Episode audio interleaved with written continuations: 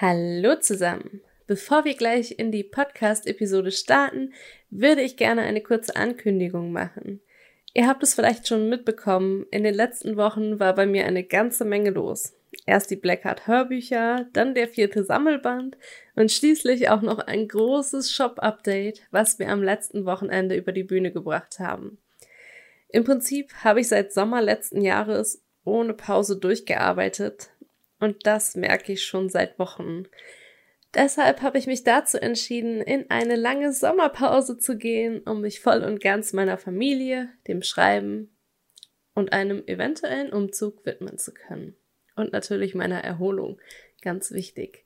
Mit dem Podcast und der dazugehörigen Instagram-Seite wird es am 1. Oktober diesen Jahres in neuer Frische weitergehen und ich würde mich auf jeden Fall freuen, wenn ihr bis dahin immer noch dabei seid. Nun wünsche ich euch aber viel Spaß mit der letzten Episode unserer ersten Staffel. Bis dahin, Kim. Hallo und herzlich willkommen zu einer neuen Episode von Autor werden, Autor sein, dem Podcast für alle, die vom Schreiben leben wollen. Hier sprechen wir über all die Dinge, die mit fair anfangen und den meisten von uns keinen Spaß machen. Vermarkten, verkaufen, veröffentlichen. Mein Name ist Kim Leopold und ich veröffentliche seit nunmehr sechs Jahren und trage mein Wissen in diesem Podcast an dich weiter. Für das Thema der heutigen Sendung habe ich mir allerdings Andreas Hagemann mit ins Boot geholt. Andreas veröffentlicht Fantasy-Bücher und hat vor etwa anderthalb Jahren beschlossen, seine Autorenkarriere wirklich selbst in die Hand zu nehmen. Mittlerweile vertreibt er seine Bücher zum Beispiel auch über einen eigenen Online-Shop und darüber wollen wir in dieser Episode sprechen.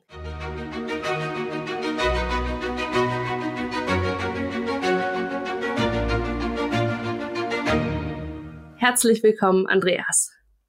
Hallo in die Runde. Ich freue mich echt sehr, dass du da bist und dass das so kurzfristig vor allem geklappt hat. Ja, ich freue mich. Das ist nämlich ein wunderbar spannendes Thema, über das man gar nicht so oft redet, ehrlich gesagt. Ja, das stimmt. Also man sieht es auch nicht so oft, dass man als Autor äh, Online-Shops hat. Deswegen finde ich das super cool, dass wir dann jetzt mal so ein bisschen aus dem Nähkästchen plaudern können. Ja, gerne.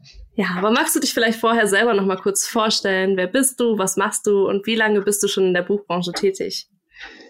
Sehr gerne. Für diejenigen, die mich noch nicht kennen, ich bin Andreas Hagemann, ähm, 39 Jahre jung, gebürtiger Berliner und äh, fast 20 Jahre in der Nähe von Düsseldorf jetzt äh, hängen geblieben. Ähm, ich schreibe eigentlich schon seit der ersten Klasse ähm, habe das dann aber erst 2012 richtig mit Veröffentlichungen vorangetrieben und seitdem entstehen Romane, viele Kurzgeschichten äh, in ziemlich regelmäßigem Abstand. Ähm, ich lebe nicht vom Schreiben, äh, bin im, als in meinem Hauptberuf äh, im E-Commerce ansässig, schon knappe 20 Jahre und habe da alles von vom E-Mail-Marketing, Social-Media-Marketing äh, bis hin zur technischen Betreuung und Bereichsleitung äh, im E-Commerce alles mitgemacht, vom kleinen mittelständischen Unternehmen bis hin zum Konzern. Ein unheimlich spannendes Feld. Deswegen freue ich mich, wenn ich da heute mein Wissen auch zum Thema Autor sein und Shop mitteilen kann. Ja, finde ich mega, mega cool. Als ich das bei dir in deiner Instagram-Biografie gesehen habe, dass du E-Commerce Manager ge äh, geworden bist, gewesen bist, bist, so, das war das Wort, was ich suchte. Ähm, ja, was wusste ich sofort, dass ich dich gerne in meinem Podcast haben möchte. Ich das einfach äh, ein super spannendes Thema finde und einfach super wichtig, dass wir unsere Vertriebswege selbst in die Hand nehmen als Self-Publisher. Aber bevor wir darüber jetzt gleich mal mit im Detail sprechen werden, wie das eigentlich so funktioniert und wie man sich einen Online-Shop aufbaut, äh, würde ich einfach noch mal so ein bisschen bei dir anfangen, wo du standest, als du dich dazu entschlossen hast, einen eigenen Online-Shop aufzubauen. Du hast ja ähm, vor anderthalb Jahren ungefähr war das, da habe ich dich auf Instagram gefunden, als du von deinem Fiasko mit dem Kleinverlag berichtet hast. Und da hast du auf deiner Website auch geschrieben, dass das für dich der Auslöser gewesen ist, jetzt im Self-Publishing eben wirklich alles zu geben. Und ja, erzähl doch einfach mal, wie sich diese Entscheidung dann auf dein Leben und deine Arbeit ausgewirkt hat. Ja, eigentlich ist das sogar schon das zweite Fiasko mit einem kleinen Verlag, ähm, weil auch das, die erste Veröffentlichung damals 2012 ähm, ist nach zwei Jahren eingestellt worden. Ähm, und dann steht man erstmal da und überlegt, okay, jetzt hast du ähm, tolle Geschichten, die prinzipiell Anklang finden, aber was machst du jetzt damit? Und ich habe damals schon in Self-Publishing rein schnuppern können. Ich bin von Haus aus ein sehr kreativer Mensch. Das heißt, ich habe meine Cover in die Hand genommen, den Buchsatz gemacht ähm, und dann bin einfach losgerannt, kopflos, ne? einfach mal gestartet.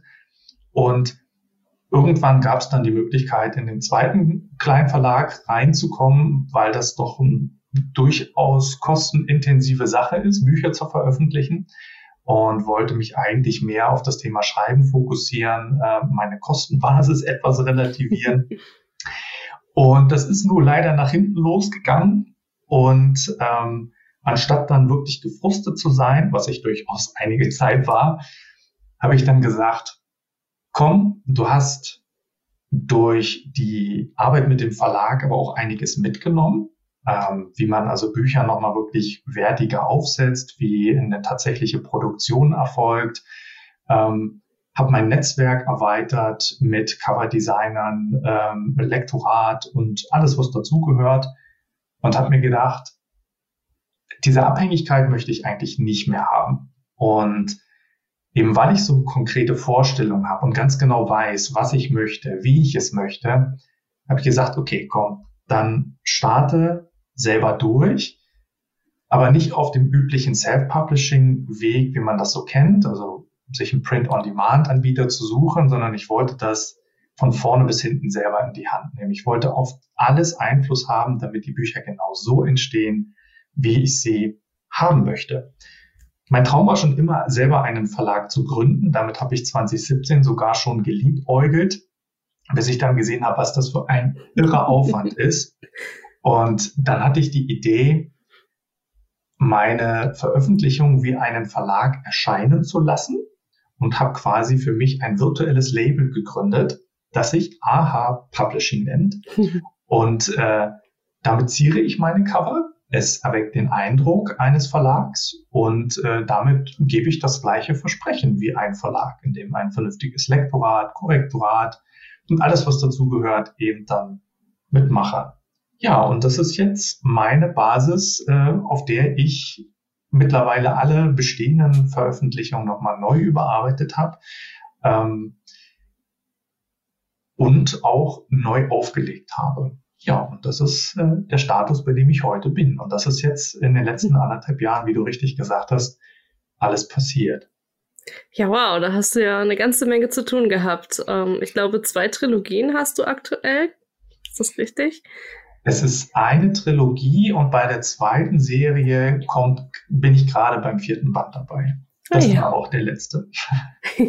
okay, das heißt, äh, du bist gerade mittendrin und voll dabei. Ähm, finde ich, ja, finde ich sehr cool und äh, ich finde es auch super cool, dass du da ein eigenes Label für gegründet hast, um das eben professioneller nochmal erscheinen zu lassen.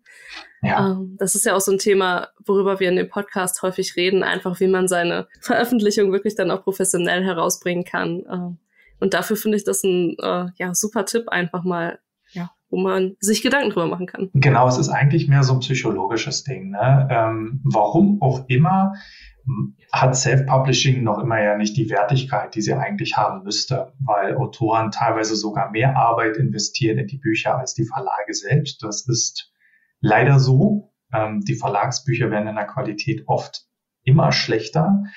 Und aber im Kopf ist immer noch festgesetzt, Self-Publishing ist nicht unbedingt das, das hat nicht so die Qualität, aber Verlag schon. Mhm. Und indem man einfach nur ein Logo mit drauf macht, hat das das Gefühl eines Verlages und gewinnt automatisch an Wertigkeit. Ähm, natürlich ist es wichtig, das nicht als leeres Versprechen dann mitstehen zu lassen, also da muss schon was folgen. Aber es funktioniert erstaunlich gut, muss ich sagen. Mhm. Ja, finde ich super cool. Ähm, hast du denn auch, also hast du dafür jetzt im Prinzip ich sag's jetzt mal in Anführungszeichen, nur das Logo entworfen und das einfach auf die Cover gepackt? Oder hast du dir noch andere Sachen überlegt, wie du das im Prinzip als ja, eigenes Label oder Verlag sozusagen vermarkten kannst? Ja, also zum einen, es steht und fällt ja alles mit dem, mit dem Logo, was man dann im Kopf haben muss. Das heißt, bei der Werbung, die ich im Social Media mache, taucht dieses Logo immer wieder auf. Ich nutze es auch bei meinen Streams zum Beispiel, so dass die Leute immer damit etwas assoziieren. Und ähm, so schaffe ich die Verbindung zu meiner Marke, die ich ja damit auch aufbaue, und den Büchern. Und ähm, mehr mache ich damit eigentlich nicht, weil das auch für sich wirken soll. Und überall, wo Werbung mitgeschaltet ist, sieht man das. Und dann schaffe ich damit den Kreislauf. Ne? Ich habe das Logo schon mal irgendwo gesehen. Aha, schafft die Verbindung auch zu meinem Namen, ne? Andreas Hagemann. Und dadurch prägt sich vielleicht sogar die Webseite nochmal mit ein. Und der ein oder andere kommt dann wieder, googelt nach mir, kommt auf meine Webseite, sieht das Logo wieder. dann kommt der, oft der Aha-Effekt. Und ähm, wenn man das Ganze vorher geschickt aufgebaut hat und mit der Werbung positiv im Kopf geblieben ist, dann ist man von sich aus schon motiviert, da eher einen Kauf dann auch zu tätigen. Ob jetzt im Shop erstmal außen vor gelassen, aber überhaupt mit dem Interesse für die Bücher dann daran zu gehen. Ja, das stimmt. Also das kann ich auch so bestätigen. Irgendwie äh, Verlagslogo oder dann auch vielleicht ein eigenes Logo drauf, äh, auch selbst wenn es nur auf der Werbung ist, funktioniert immer ganz gut. Ja, mhm. es macht doch irgendwie gleich was anderes her, ne? Weil ja. man kann sich ja auch sowas wie ein CI dann äh, also eine Corporate Identity, also ein Wiedererkennungswerk im Look and Feel mhm. damit erstellen. Und das hilft ungemein. Ne? Das heißt, wenn man eine bestimmte Farbgebung hat oder bestimmten Bild aufbaut, dann erkennt man sofort, ah, guck mal, das ist der Andreas oder das ist die Kim. Ja. Einwandfrei. Mhm. Ja, ich habe auch schon mal eine äh, Episode zum Thema Branding gemacht, Personal Branding sozusagen. Also die könnt ihr euch auch gerne mal anhören. Das ist jetzt schon ein paar Folgen her. Ich weiß die Nummer gerade nicht, aber Sie ist auf jeden Fall verfügbar. Sauber die, die Kurve geschlagen. genau. Ähm, weil ich finde das nämlich auch, also es ist nicht nur nach, äh, nach außen hin macht es eine professionellere Wirkung, es macht einem aber auch die Arbeit nach innen hin leichter. Also finde ich gerade so mit den ja. Farben, was du gerade angesprochen hast, auf der Website oder vielleicht auch in den sozialen Medien, wenn man so seine Standardfarben hat und seine Standardmotive, seinen Standardfilter, den man nutzt, das macht alles deutlich einfacher, dann äh, ja neuen Content zu erschaffen auch vor allen Dingen auch schneller. Man muss nicht permanent überlegen, wie kann ich das umsetzen, wie kann ich das aufbauen, sondern man schafft sich ja automatisch einen Rahmen, in dem man sich dann bewegen kann. Das ist wirklich sehr erleichternd. Ja. Und nicht einschränkend, wie manche vielleicht behaupten würden. Richtig, genau. Aber die eigenen Grenzen, ne? Man, man setzt sie sich am Ende selbst. Ja. Genau, das stimmt. Ja, als wir letztes Mal dann auf Instagram ins Gespräch gekommen sind, hast du ja so ein bisschen äh, in deinem Posting erzählt, dass du ähm, eben beim Self-Publishing bleiben würdest, weil du damit so gute Erfahrungen gemacht hast mhm. und dass dein Online-Shop ja auch eine deiner wichtigsten Stellschrauben ist. Also erzähl doch einfach mal, wie viel Prozent deiner Gesamtverkäufe passieren so in etwa über deinen Shop? Ähm, da müsste ich einen Step kurz zurückgehen. Ähm, ich habe das Ganze angefangen, vor knapp einem halben Jahr richtig zu promoten. Ansonsten war der Shop einfach nur da. Und seitdem das richtig promotet wird, also ich schalte Werbung bei, ähm, bei Facebook und Instagram zusätzlich, um die Leute natürlich auch mit drauf zu kriegen. Und seitdem sind es etwa 20 Prozent meiner Verkäufe insgesamt so pro Monat. Aber es läuft knapp 50 Prozent des Umsatzes pro Monat mhm. über den Shop. Und das macht eben den ganz, ganz großen Unterschied aus, denn von diesen 50 Prozent bleibt eben 100 Prozent der Marge bei mir. Und das macht dann äh, den riesen Unterschied aus. Und das ist der Moment, wo es dann wirklich anfängt, Spaß zu machen. Weil man so die Möglichkeit bekommt, seine teuren Buchveröffentlichungen halt auch relativ flink wieder äh, zu refinanzieren. Mm, das stimmt. Das geht mir auch so. Ich meine, ich habe meinen Shop ja jetzt auch ungefähr ungefähr ein Jahr mittlerweile schon. Mhm. Und es dauert auch einfach eine Weile, bis das dann wirklich anläuft. Und man muss es wirklich irgendwie ständig promoten, finde ich.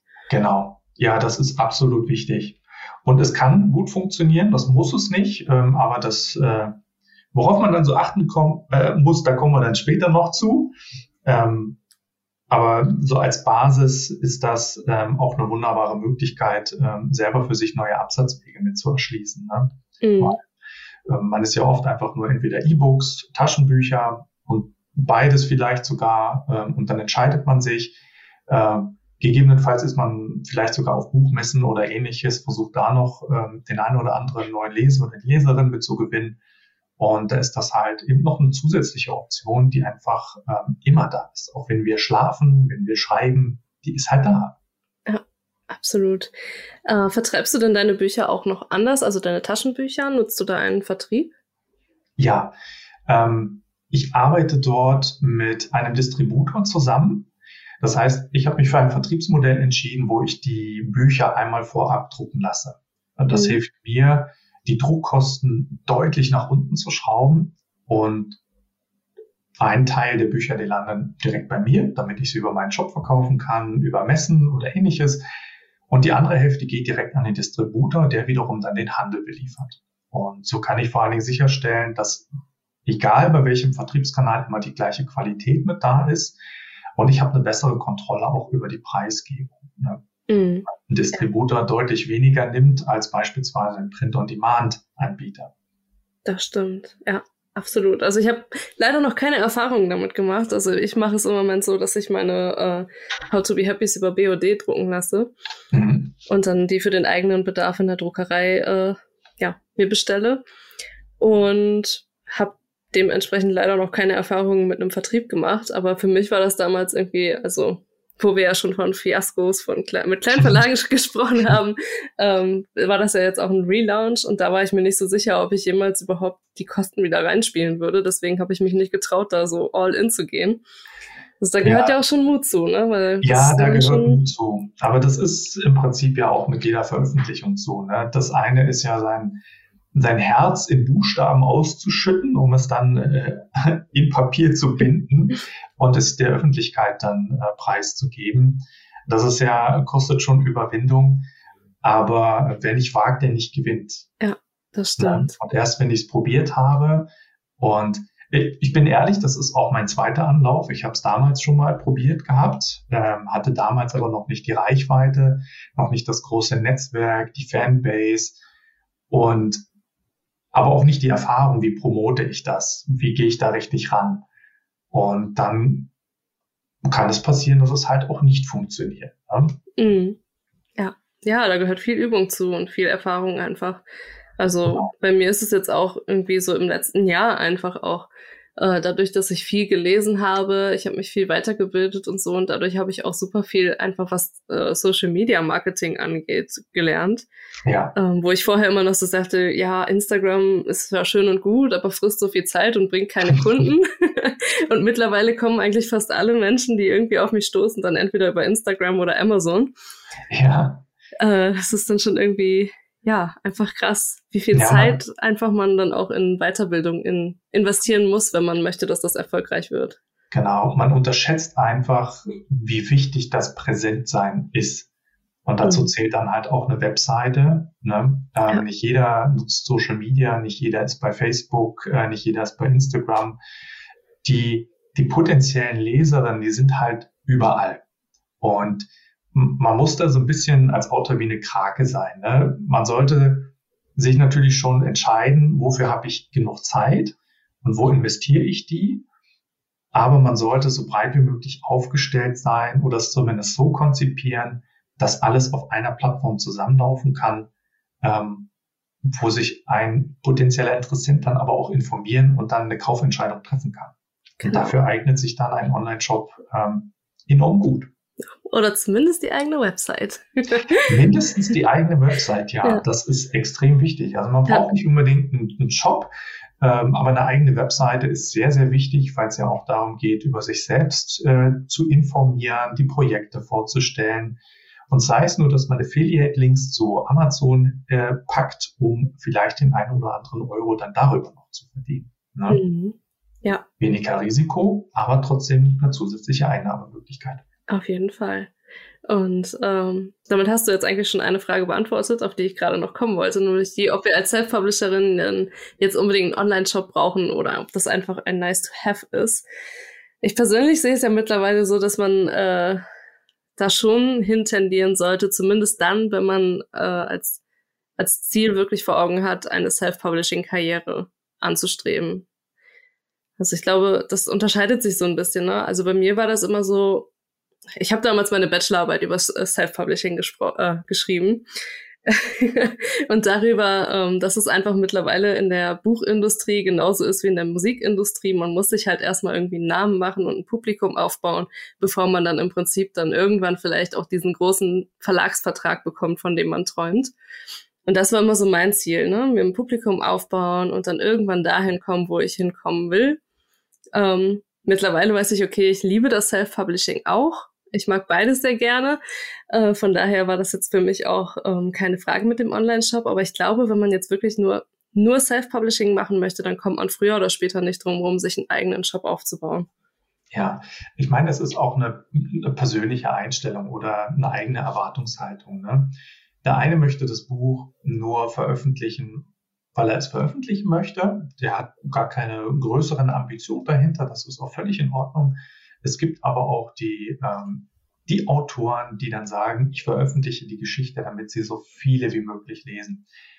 Und da zähle ich mich durchaus auch mit zu. Ähm, zum einen schreibe ich natürlich, weil ich die Geschichten einfach schreiben möchte, aber ich möchte damit auch andere bereichern. Und deswegen ist dieses nice to have ähm, für mich eigentlich eher so eine Win-Win-Situation. Also ich habe für mich zwei große Vorteile mit einem Online-Shop. Das ist einmal ein finanzieller und das andere ist eine, eine andere Möglichkeit, eine Beziehung zu den Leserinnen und Lesern mit aufzubauen.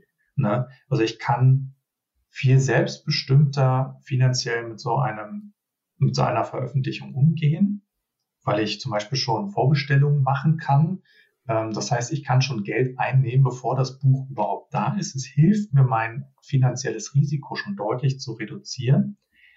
Ähm, und ich kann es sicher abwickeln. Das heißt, ich habe dort keine Umsatzausfälle. Ne? Es gibt ja verschiedene Zahlungsmöglichkeiten heute. Das ist alles nicht mehr so kompliziert wie früher.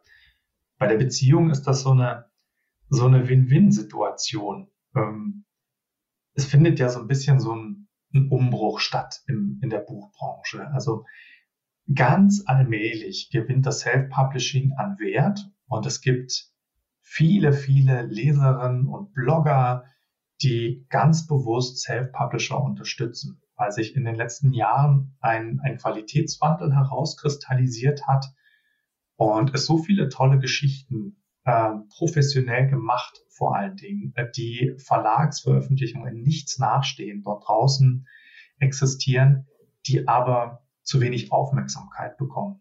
Und das kann man als Autor für sich nutzen.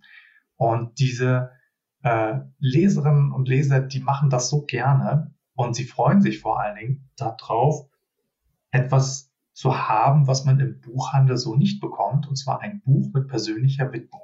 Mhm. Und das 24-7, 365 Tage im Jahr, egal wann, können Sie das einfach kaufen.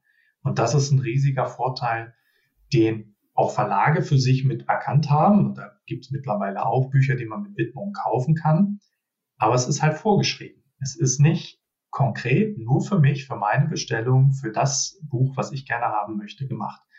Und das ist was, das können wir als Autoren für uns auf jeden Fall nutzen. Mhm. Ich finde das ganz lustig. Also als ich angefangen habe mit dem Veröffentlichen, waren dann auch immer mal so ähm, Freundinnen oder Freunde oder irgendwie Familienmitglieder, die dann auch ein Buch genommen haben und gesagt haben, schreib mir da bitte eine schöne Signatur rein. Irgendwann kann ich das richtig teuer verkaufen. Und wenn ich jetzt überlege, dass ich bestimmt 80 Prozent all meiner Bücher immer signiere, haben die ja mit, also später dann gar nicht mehr so einen Wert, wie das jetzt äh, sag ich mal, signierte Exemplare von, ich weiß auch nicht, ähm, mir fallen jetzt gerade keine Autoren ein, die schon älter sind, William Shakespeare oder so hätten. Ne? ja, es ist dann bei uns wahrscheinlich eher irgendwie so, dass man dann viel Geld für ein Buch äh, bezahlt, in das der Autor nachher nicht reingeschmiert hat. es ist, äh, glaube ich, aber auch der emotionale Wert, der damit reinkommt, ja. ne? weil jede Widmung hat dann auch eine Geschichte.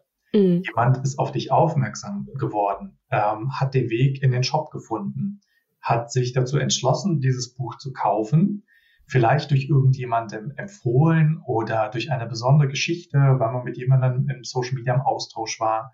Ähm, ich habe da so viele tolle Sachen schon erlebt und dann kann man mit dieser Widmung etwas schaffen, das wirklich einmalig ist. Und mhm ich kann mich nicht dran erinnern, dass ich auch nur eine Widmung zweimal verwendet habe. Irgendwie schaffe ich das, dass das immer anders ist. Und das macht es dann auch wieder besonders. Und äh, da mag ich tatsächlich auch die Challenge, das immer anders zu machen. Und es ist schön, wenn dann diejenigen das Buch halten, auspacken und dann in die Kamera halten, dann Post zu machen, auch die Widmung zeigen, was ja dann doch etwas sehr Persönliches mhm. sein kann und unheimlich stolz darauf sind. Das, das erfüllt einen mit Freude. Ja, und die Kundinnen und Kunden bekommen ja dann auch Gesichter, ne? Also ähm, Richtig. Ich finde das immer ganz lustig. Ich habe ja mit vielen dann auch Kontakte über Instagram oder so, die dann bei mir eingekauft haben. Und manche sind dann auch ganz erstaunt, weil ich mich dran erinnern kann, dass die bei mir eingekauft haben. es ist, ja, man behält sich das einfach, weil man auch, ich glaube, da kommt man einfach auch nochmal auf eine ganz andere Ebene der Dankbarkeit, einfach weil man eben weiß, wer diese Bücher gekauft hat. Genau das. Und auch andersrum, ähm, man selbst als Autor kann dort wahnsinnig viel Dankbarkeit erfahren, wenn dann nämlich einer nicht nur ein Buch kauft, sondern blind die ganze Serie. Ja. Oder ich habe das auch schon gehabt, da wurden beide Serien komplett gekauft, plus Zusatzbücher, ähm, um sie direkt zu verschenken. Irre. Das sind ja. Momente, da kriegt man Gänsehaut mhm. und da sagt man, dafür hat sich das alles gelohnt. Ja, ja. Absolut, das stimmt. Ja, da hast du so recht, aber wir können uns ja so stundenlang wahrscheinlich drüber unterhalten. Aber wir wollen ja auch mal ein bisschen noch auf die technische Seite eingehen. das finde ich ja auch nochmal ganz äh, interessant und ähm, bestimmt auch interessant für unsere Zuhörerinnen und Zuhörer.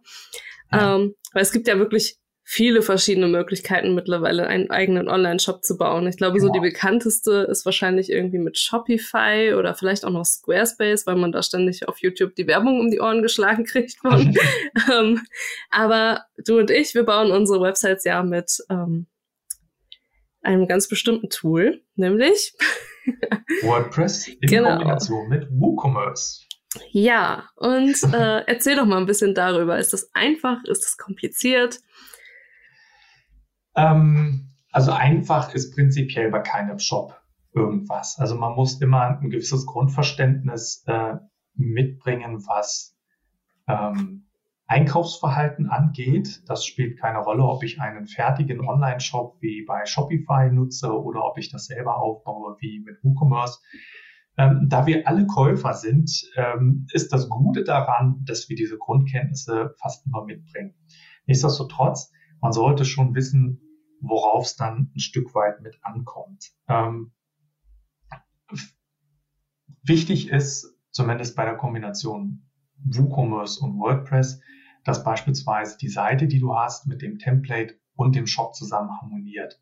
Das heißt, das muss nahtlos funktionieren, weil ansonsten sind Features unterbunden, äh, du wirst Probleme mit der Technik, mit der Abwicklung, der Bestellung haben.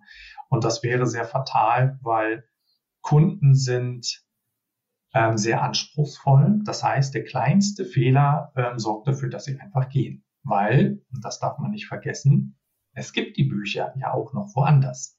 Und äh, die Geduldsstrecke, die ist oft sehr kurz.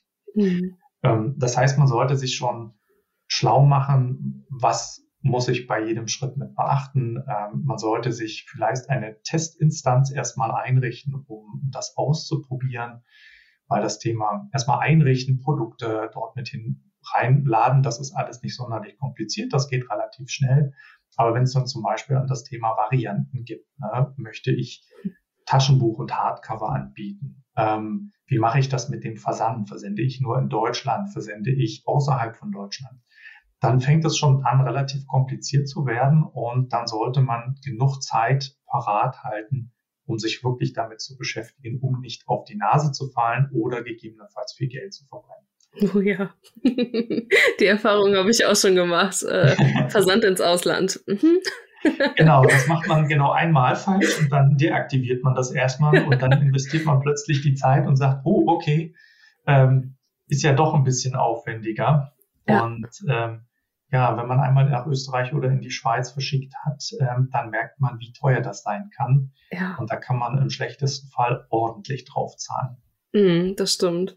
Also ich habe jetzt auch mir erstmal vorgenommen, das jetzt dieses Jahr mal in Angriff zu nehmen. Ich versende aktuell auch nur nach Deutschland, wenn man im Shop selber bestellt. Per E-Mail kann man sonst auch ins Ausland bestellen, weil ich es dann eben auch berechnen kann. Aber es ist wirklich super kompliziert, finde ich, das einzustellen. Ja. Und da war jetzt einfach mal so meine Überlegung, da du ja als E-Commerce Manager bestimmt auch schon mit anderen Systemen zusammengearbeitet hast, wäre jetzt halt einfach mal so meine Frage, ist das mit anderen Systemen leichter oder ist es einfach eine blöde Sache, Versandkosten zu berechnen. Oh, das kann ich dir so im Speziellen gar nicht beantworten, weil die Systeme so unterschiedlich agieren. Manch einer bietet automatisch eine Anbindung an DRL zum Beispiel. Mhm. Äh, die gibt es bei WooCommerce auch über das, äh, ähm, wie heißt das, Germanized Plugin zum Beispiel. Da kann man äh, Versandsa solche Versandsachen auch direkt mit einstellen. Ähm, prinzipiell muss man aber alles von Grund auf aufsetzen. Ich muss sagen, in welche Länder verkaufe ich. Ich muss wissen, wie viel wiegt meine Ware, weil danach richtet sich nachher der tatsächliche Versandpreis. Gerade in Kombination, wenn jemand mehrere Bücher kauft, wird das interessant. Vor allen Dingen in die Schweiz und äh, nach Österreich. Bei der Schweiz muss man sogar noch die Steuerfreigrenze mit äh, beachten. Und solche Sachen, das sind dann genau die Kleinigkeiten, die es schwierig machen. Und da ist jedes Shopsystem ein bisschen anders. Ähm, jeder versucht es einem einfach zu machen. Und da muss man sagen, machen alle ihre Marketingarbeit sehr gut. Ja, alles ist einfach, alles sind nur wenig Klicks, äh, ganz klar, gar keine Frage. Aber die Shops nehmen einem die Arbeit nicht ab. Zumindest nicht in den grundlegenden Themen. Mm. Okay, also es ist auf jeden Fall nichts, was man mal eben so übers Wochenende aufziehen kann. Das schon. Also ich würde jetzt nicht sagen, dass man dafür Tage investieren muss. Ne? Also man kann auch bei WooCommerce, ähm, ich mache das mal als Beispiel.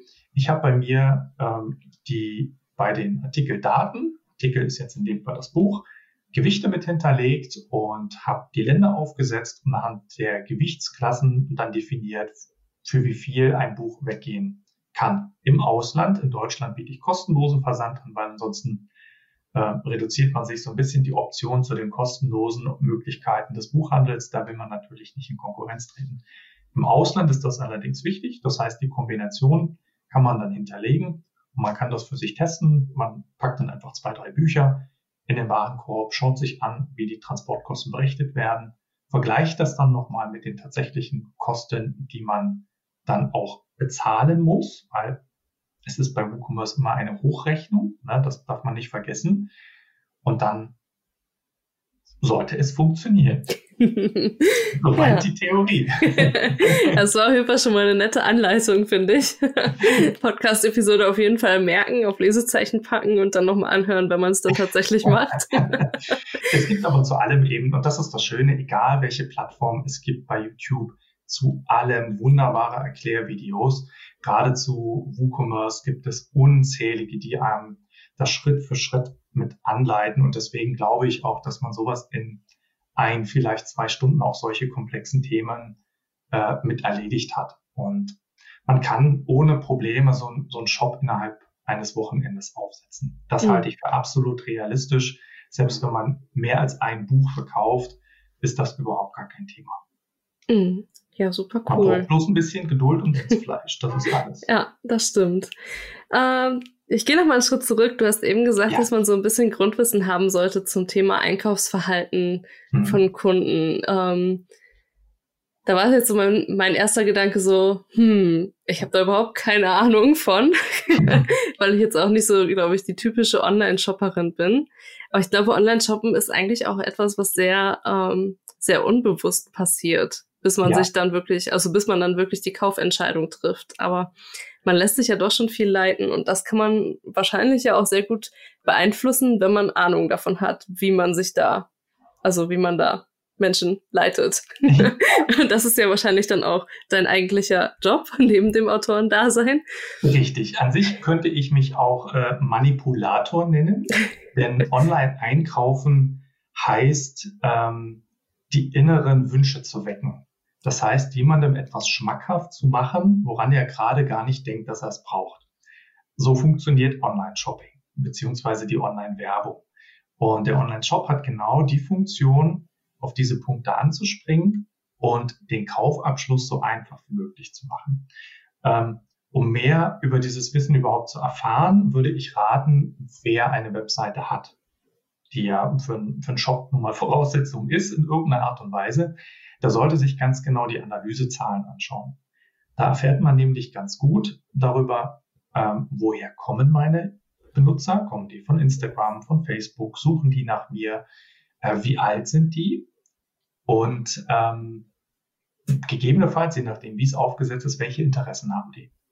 Und insbesondere ist das Alter wichtig, denn die jüngeren Generationen, die sind online-affin.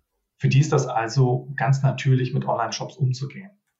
Ältere Generationen haben die Schwierigkeit, sie können schlechter sehen. Das heißt, man müsste eine größere Schriftart zum Beispiel schon mal wählen. Die Bilder müssten äh, besser freigestellt sein. Das heißt, man sollte viel vom Buch sehen. Das sind so ganz grundlegende kleine, feine Tuning-Sachen, die man machen kann, um ähm, den Interessenten eher in Richtung Käufer zu bewegen. Mhm. Und so könnte man sich Stück für Stück rantasten.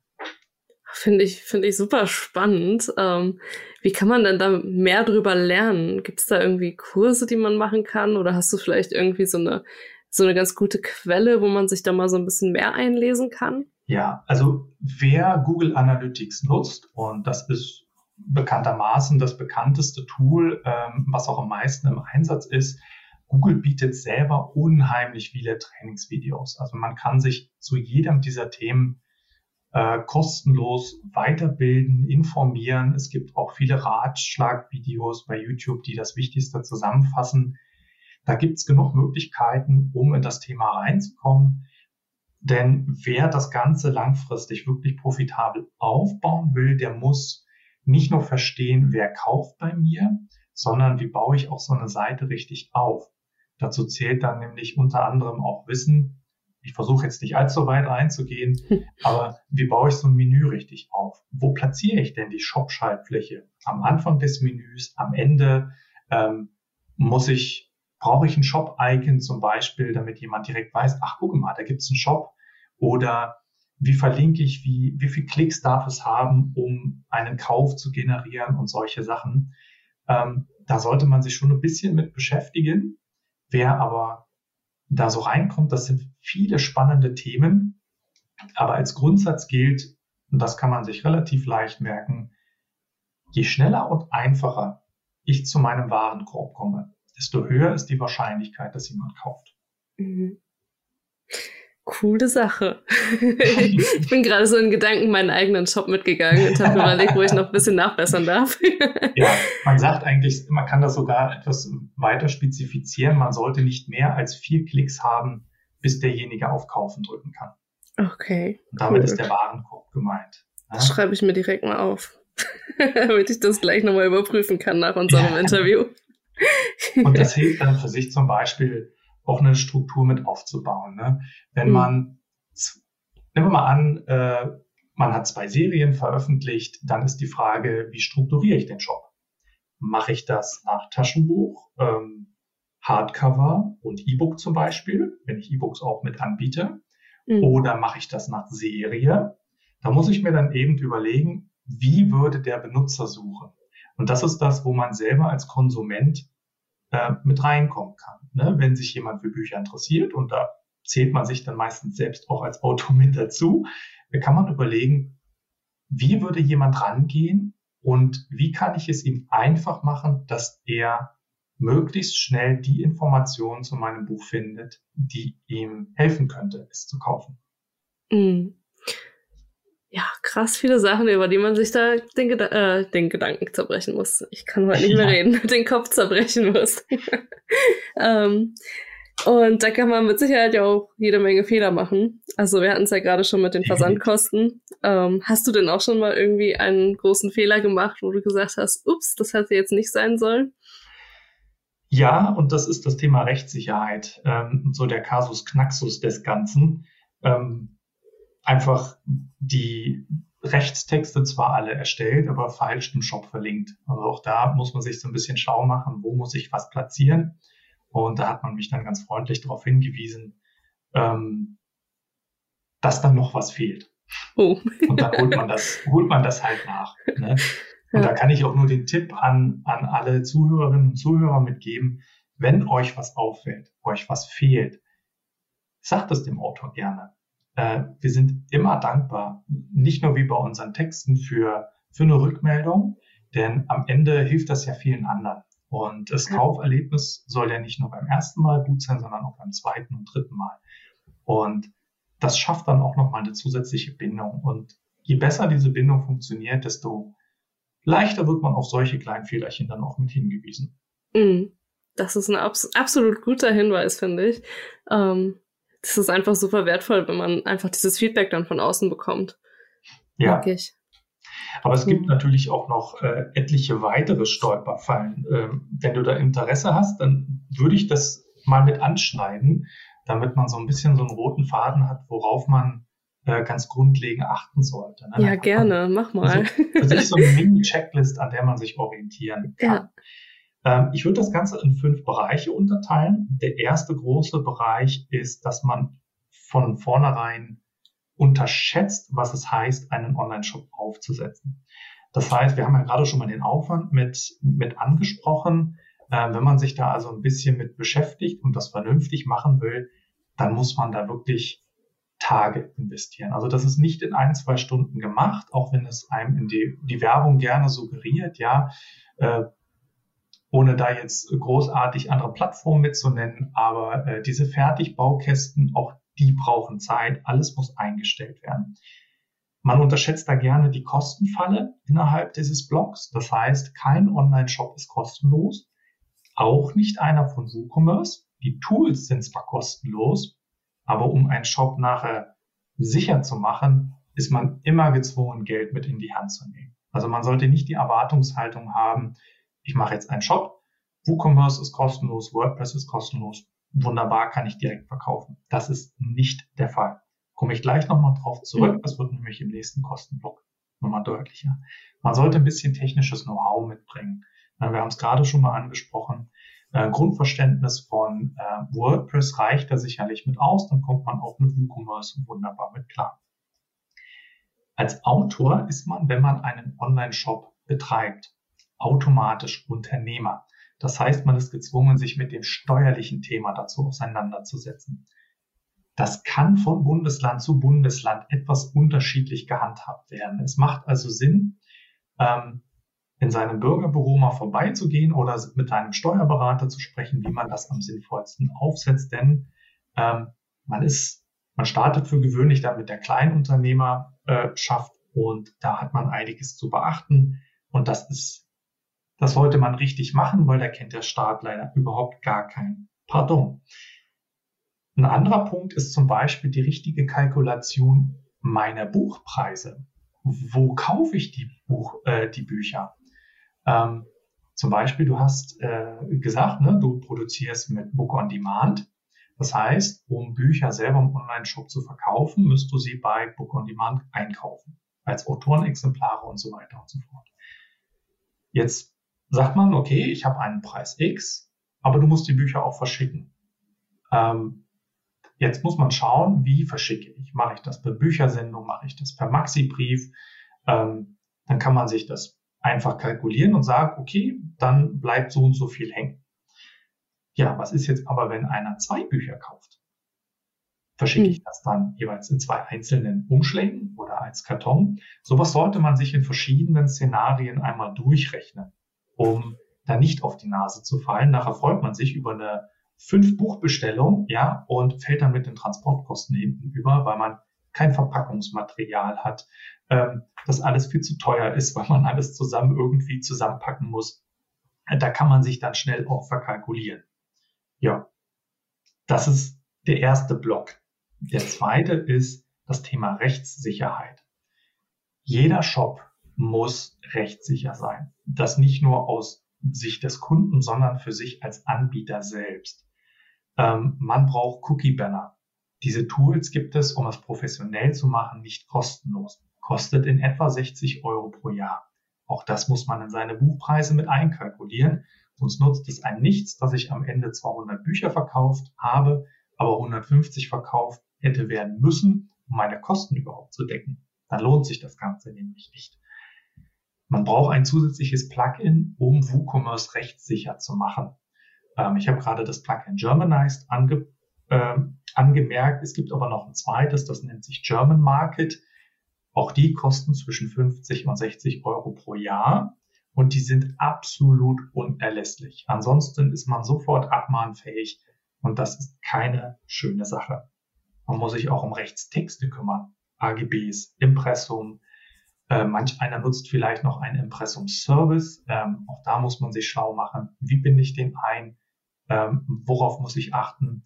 Es gibt auch online, um das gar nicht als Abschreckung jetzt mit zu haben, es gibt viele tolle äh, Textgeneratoren, die einem das für sein kleines Geschäft kostenlos mit anbieten. Ähm, Vorsicht ist immer geboten, es funktioniert zu 99,9 Prozent. Es gibt keine hundertprozentige Sicherheit. Ne? Die gibt's ja seit der DSGVO sowieso nicht mehr gefühlt. Richtig, da gibt es wahnsinnig viele Graubereiche. Ähm, vieles ist dunkelgrau, ähm, manches ist hellgrau, aber vieles ist doch mittlerweile ähm, ganz gut gelebt. Und über solche Tools äh, ist zumindest ein Höchstmaß an Sicherheit gegeben. Und das Schöne ist, dass man diesen ganzen Abmahnwellen, ähm, ja, es gab ja ganze Institutionen, die nichts anderes gemacht haben, Fehler aufspüren, abmahnen, Geld kassieren. Hm. Dass da der Gesetzgeber mittlerweile einen Riegel vorgeschoben hat, ähm, weil das nicht Sinn und Zweck der Gesetzgebung ist, sondern es geht darum, den Endverbraucher zu schützen und nicht damit andere sich daran bereichern. Das hilft uns, erstmal durchzuatmen, heißt aber auch, hier sollte man genug Zeit investieren, um sich schlau zu machen, wie baue ich so einen Shop rechtssicher auf. Auch diese Tools bieten einen da äh, tolle Anleitungen, äh, helfen ein bei dem Setup Step by Step dort durchzukommen und die entsprechenden Inhalte dann auch aufzubereiten. Mhm. So. Kommen wir zu Block Nummer drei und das ist die Bedienbarkeit. Wir haben es vorhin schon ganz kurz angesprochen.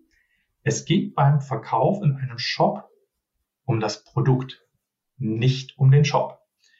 Man ist gerne verleitet zu sagen, boah, hast du den Shop schon mal gesehen? Der sieht super aus, das ist super toll. Ja, alles nice to have. Ähm, wenn das Ding toll aussieht, ist es am Ende trotzdem die Frage, verkauft er denn? Denn der Sinn und Zweck eines Shops ist es, dass jemand Produkte kaufen kann. Und das soll so einfach wie möglich passieren. Das heißt, man sollte sich dann eben auch anschauen, wie aufwendig ist das denn in der Menüführung? Funktioniert das in dem Shop ganz einfach? Muss ich 30.000 Stunden investieren, damit der Kunde von A nach B kommt?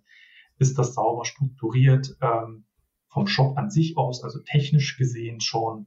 Und kann ich dort die Produktinformationen, die notwendig sind, relativ einfach und simpel darstellen? Ja. Mhm. Dann Nummer vier, das ist die Auffindbarkeit eines Shops. Du kannst den tollsten Shop der Welt haben. Wenn keiner weiß, dass es ihn gibt, ist es sehr unwahrscheinlich, dass er genutzt wird. Das heißt, auch mit dem, mit dem Aufsetzen eines Shops sollte man sich Gedanken machen, wie promote ich ihn denn? Binde ich ihn in mein Impressum äh, mit ein? Verlinke ich ihn im Social Media? Mache ich regelmäßig Werbung dafür?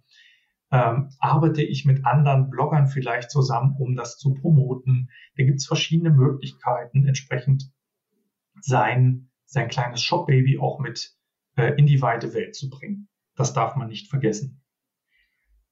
Und last but not least, äh, ein kleiner, aber feiner Punkt. Man sollte herausstellen, warum sollte ich denn bei dir kaufen? Das heißt, was ist der Vorteil, den du mir gegenüber dem normalen Handel bietest? Weil der Handel ist gelebt. Wenn man bei Amazon, bei Bücher.de, bei Thalia, man, es gibt so vieles, wo man kaufen kann. Ähm, das sind große Player, da ist meine sichere Zahlung, da fühle ich mich aufgehoben, ich kann es äh, bestellen, wie ich möchte, wann ich möchte, es wird schnell geliefert. Das heißt, man sollte dem Kunden auch transportieren, was ist der Vorteil eine sichere Zahlung zum Beispiel. Man kann Zahlungsanbieter wie PayPal mit einbinden, kostet auch nichts. Ähm, wenn man ein PayPal-Konto schon hat, ist das sogar besonders einfach. Man wechselt dort einfach auf einen Business-Account und hat alle Zahlungsoptionen relativ einfach zur Verfügung. Ähm, das ist wichtig, das schafft nämlich Vertrauen, denn man darf nicht vergessen, jeder Unbekannte ähm, gibt einem Vorschusslorbeeren. Er kennt dich nicht, er kennt vielleicht auch deine Bücher noch nicht, hat aber Interesse. Und dort einen Eindruck zu vermitteln, der vielleicht so ein bisschen die Nase rümpfen lässt, weil ähm, alles sieht irgendwie zusammengebastelt aus. Ähm, ich weiß nicht, wo es hingeht. Das Impressum ist nicht richtig, weil die Adresse komisch aussieht. Dann wird niemand dort drin kaufen. Das heißt, Sicherheit vermitteln, ganz klar die Vorteile rausarbeiten und dann sieht das schon ganz gut aus. Wow, das ja. waren richtig gute Tipps. das im Schnelldurchlauf. ja, finde ich richtig cool. Also das werden wir auf jeden Fall auch entweder äh, als PDF oder irgendwie in die Show Notes packen, ja. ähm, weil das einfach super, super, eine super hilfreiche Checkliste ist. Ja, und damit hat man eigentlich einen ganz guten Punkt, den man dann für sich durchgehen kann, ähm, wo man sagen kann, okay, das ist ein Thema, da kann ich mich informieren. Und das zeigt schon, dass man sowas nicht in ein oder zwei Stunden macht. Also man sollte sich wirklich Zeit nehmen, um es vernünftig zu machen. Denn es gibt ja einen ganz einfachen, äh, ein einfaches Sprichwort. Es gibt nur eine Chance für den ersten Eindruck. Und ja. den sollte man nicht vermasseln. Und äh, viele der Kunden sind das erste Mal da. Sie haben den allerersten Kontakt mit dir auf der Webseite. Und da sollte das einfach von A bis Z einen stimmigen, sympathischen, soliden, aber auch vertrauenserweckenden Eindruck machen. Mhm. Ja, finde ich, Finde ich super gut, um diesen Blog jetzt noch mal ein bisschen abzuschließen, weil wir reden auch schon wieder 50 Minuten. Wow. es wird schon wieder eine lange Episode. Ich alte Quasseltante. ja, ich stelle ja auch immer sehr viele Zwischenfragen, also das ist schon in Ordnung. Ähm, ich gucke jetzt gerade mal auf meine Liste. Wir sind ja auch schon fast am Ende mit den Fragen. Äh, wie wirkt sich dein Shop denn auf deine Arbeit und deinen Arbeitsplatz auf? Also ich kann mir vorstellen, oder ich habe es ja eben schon gesehen, dein Arbeitszimmer, da stehen ja schon jede Menge Bücher hinter dir. Ähm, aber erzähl doch mal so ein bisschen. Ich habe auf Instagram gesehen, dass du dir auch eine Packstation gebaut hast. Genau, genau das. Also ich habe das für mich so gestaltet, dass ich ähm, im Prinzip daraus meine tägliche Motivation ziehe. Ich habe mir ein kleines Lager mit aufgebaut, das gleichzeitig eine wunderschöne Dekoration ist, auch ein Hintergrund, das ist das, was du gesehen hast, für meine Streams mit habe. Ähm, das heißt, wenn ich Bücher verkaufe und ähm, es gibt gute Wochen, dann packe ich täglich Päckchen und Umschläge, dann will ich hier einfach kurze Wege haben. Ne? Mhm. Und da ich halt mehrere Bücher habe, momentan sind es sechs, das siebente ist in der Mache, das heißt, ich brauche auch Platz. Und ähm, da ist das Thema Effizienz dann für mich extrem wichtig. Das heißt, du hast den Packtisch mit angesprochen. Ich muss schnell alles parat haben, weil ich will nachher mich weiterhin trotzdem aufs Schreiben konzentrieren können und nicht dann täglich äh, eine halbe Stunde oder Stunde fürs Päckchenpacken mit verbrauchen. Und da habe ich mir Platz geschaffen, wo ich das relativ flink und einfach machen kann. Ich greife also hinter mir ins Regal, habe das Buch, schreibe die Widmung rein, habe das Verpackungsmaterial direkt parat legen, packe es rein, habe einen Labeldrucker, bei dem ich ganz einfach ähm, schnell die Adresse draufklicke, Porto und dann geht das am nächsten Tag raus. Mhm. Es gibt sogar tolle Plugins, wo man, ähm, wenn man einen Labelwriter hat, gibt es Plugins, um sich direkt die Adresse aus der Bestellung auf das Label zu hauen. Mittlerweile gibt es Anbindungen an äh, die Deutsche Post, dass man sich direkt das Porto bedrucken kann. Side hm. Note, es funktioniert noch nicht so richtig, aber es geht auch über den Online-Shop von, von der Post hervorragend, genau. sodass man das sehr, sehr schnell und einfach machen kann. Und ähm, da bin ich dann mit fünf Minuten inklusive Widmung äh, bei einem Buch dabei. Das geht ratzfatz. Boah, da bist du richtig schnell. ja, ich verpacke dir auch noch immer alles schön, ne? Deswegen brauche ich immer ein bisschen mehr Zeit. Aber gut, das ist eben mein Vorteil. Wenn man bei mir im Shop äh, einkauft, dann kriegt man noch ein schön verpacktes Buch. Ja, ich habe auch viel überlegt, äh, ob ich das mache. Und es ist natürlich auch eine Geldfrage, eine Frage der Kalkulation, wie viel man damit ausgeben kann und äh, möchte. Und ich habe mich derzeit noch dagegen entschieden, ähm, weil ich noch nicht weiß, wo die Reise hingeht. Ähm, es gibt ja zum Beispiel viele, die äh, Buchboxen mit anbieten als Paket in der Online-Shop. Das heißt, limitierte Editionen. Auch das ist ein Riesenvorteil für den eigenen Online-Shop. Also mhm. etwas bieten, was andere nicht haben. Für einen Launch eine limitierte Anzahl an Buchpaketen machen, die dann einen Wert X haben. Ganz wichtig, kalkuliert das richtig durch, damit ihr nicht draufzahlt. Und dann hat man trotzdem die Möglichkeit, ein riesen mediales Interesse dort mit loszutreten. Und jeder, der es nicht geschafft hat, der bestellt zumindest das Buch damit vor. Ja, genau, das stimmt. Also das habe ich auch gemacht. Buchboxen äh, lief super gut. Kannst Aber, du also schon empfehlen. Ja, auf jeden Fall. Also damit habe ich echt gute Erfahrungen gemacht und werde ich auch bei der nächsten Veröffentlichung, zumindest im Self-Publishing, auch wieder machen. Ähm, wie das dann im Verlagswesen aussieht. Mal gucken. Ja, genau. ich glaube, die Vorbestellung für die nächsten Verlagsbücher möchte ich nicht selber abwickeln. Das denke ich dann wohl auch. Aber dafür ist ja der Verlag dann auch am Ende da. Genau. Ja, also das finde ich schon mal äh, super spannend. Also bei mir ist es tatsächlich so, dass ich Ver äh, Versandkosten ähm, auch draufrechne, eben weil ich so viel Zeit dann auch ins Packen noch investiere und eben die Verpackung ja auch was kostet.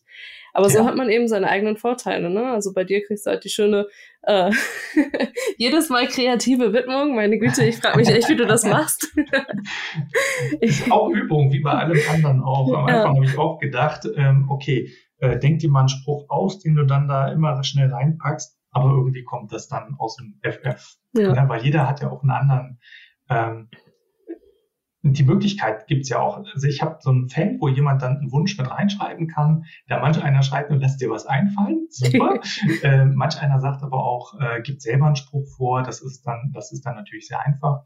Oder für meinen Sohn Finn, ähm, wo dann mein Protagonist auch Finn heißt. Das finde ich dann immer sehr, sehr schön. Mhm. Ähm, und so kommt dann vieles, vieles zusammen. Ja, und da sind wir wieder bei den Geschichten über die Kundinnen und Kunden. Genau so ist es, ja. Die besonderen Momente. Ja, ja, cool. Das ist doch ein schöner, äh, schöner Endsatz dafür, finde ich. Ähm, aber vielleicht erzählst du uns gerade nochmal, woran du gerade arbeitest und worauf wir uns in den nächsten sechs bis zwölf Monaten von dir freuen können. Ja, sehr gerne. Ich schreibe gerade an dem vierten und letzten Teil meiner Buchwächterreihe und damit äh, kommt das Ende der zweiten Serie sehr nahe. Ist sehr aufregend. Das Ganze soll bis Juni abgeschlossen sein, damit ich es, insofern die Buch Berlin stattfindet dieses Jahr, da gehe ich jetzt aber mal von aus, es dort dann auch das erste Mal der Öffentlichkeit präsentieren kann. Und ansonsten sind schon drei konkrete Einzelprojekte geplant. Und ein viertes hat mich jetzt äh, letztes Wochenende heimgesucht. Das reift gerade noch in meinem Kopf, so dass die nächsten zwei bis drei Jahre also auch schon inhaltlich komplett verplant sind und ich mich da auch mal in verschiedenen ja, Genre-Mixen des Fantasy nochmal äh, bewegen werde. Also ich werde mal Dark Fantasy schreiben, mal nochmal wieder was absolut Humoristisches und auch äh, Steampunk werde ich ausprobieren. Das hört sich da doch super spannend aus, finde ich. Habe ich persönlich noch nicht gelesen, aber vielleicht ist das ja nochmal meine Gelegenheit. Ja, ist auch für mich selber immer nochmal eine Herausforderung, was Neues probieren und dann mhm. schauen, wo die Reise hingeht. Entweder es liegt einem oder es liegt einem nicht. Und dann mal gucken, äh, wie das Leserfeedback am Ende des Tages ist. ja. Ja, cool. Dann wünsche ich dir erstmal viel Erfolg damit. Vielen Dank. Und dann danke ich dir ganz, ganz herzlich dafür, dass du uns hier so ein bisschen äh, oder ein bisschen sehr gut an den äh, an deinen Gedanken zum Thema Online-Shop teilhaben lassen hast. Gott, ich, ich kann heute wirklich gemacht. nicht reden. auf jeden Fall findet ihr ähm, alle Links zu Andreas und auf jeden Fall auch die kurze Zusammenfassung beziehungsweise dann wahrscheinlich eine PDF in den Show Notes wie jedes Mal. Von daher würde ich jetzt erstmal sagen, wir hören uns wieder und bis dahin wünsche ich euch viel Spaß beim Schreiben. Ciao.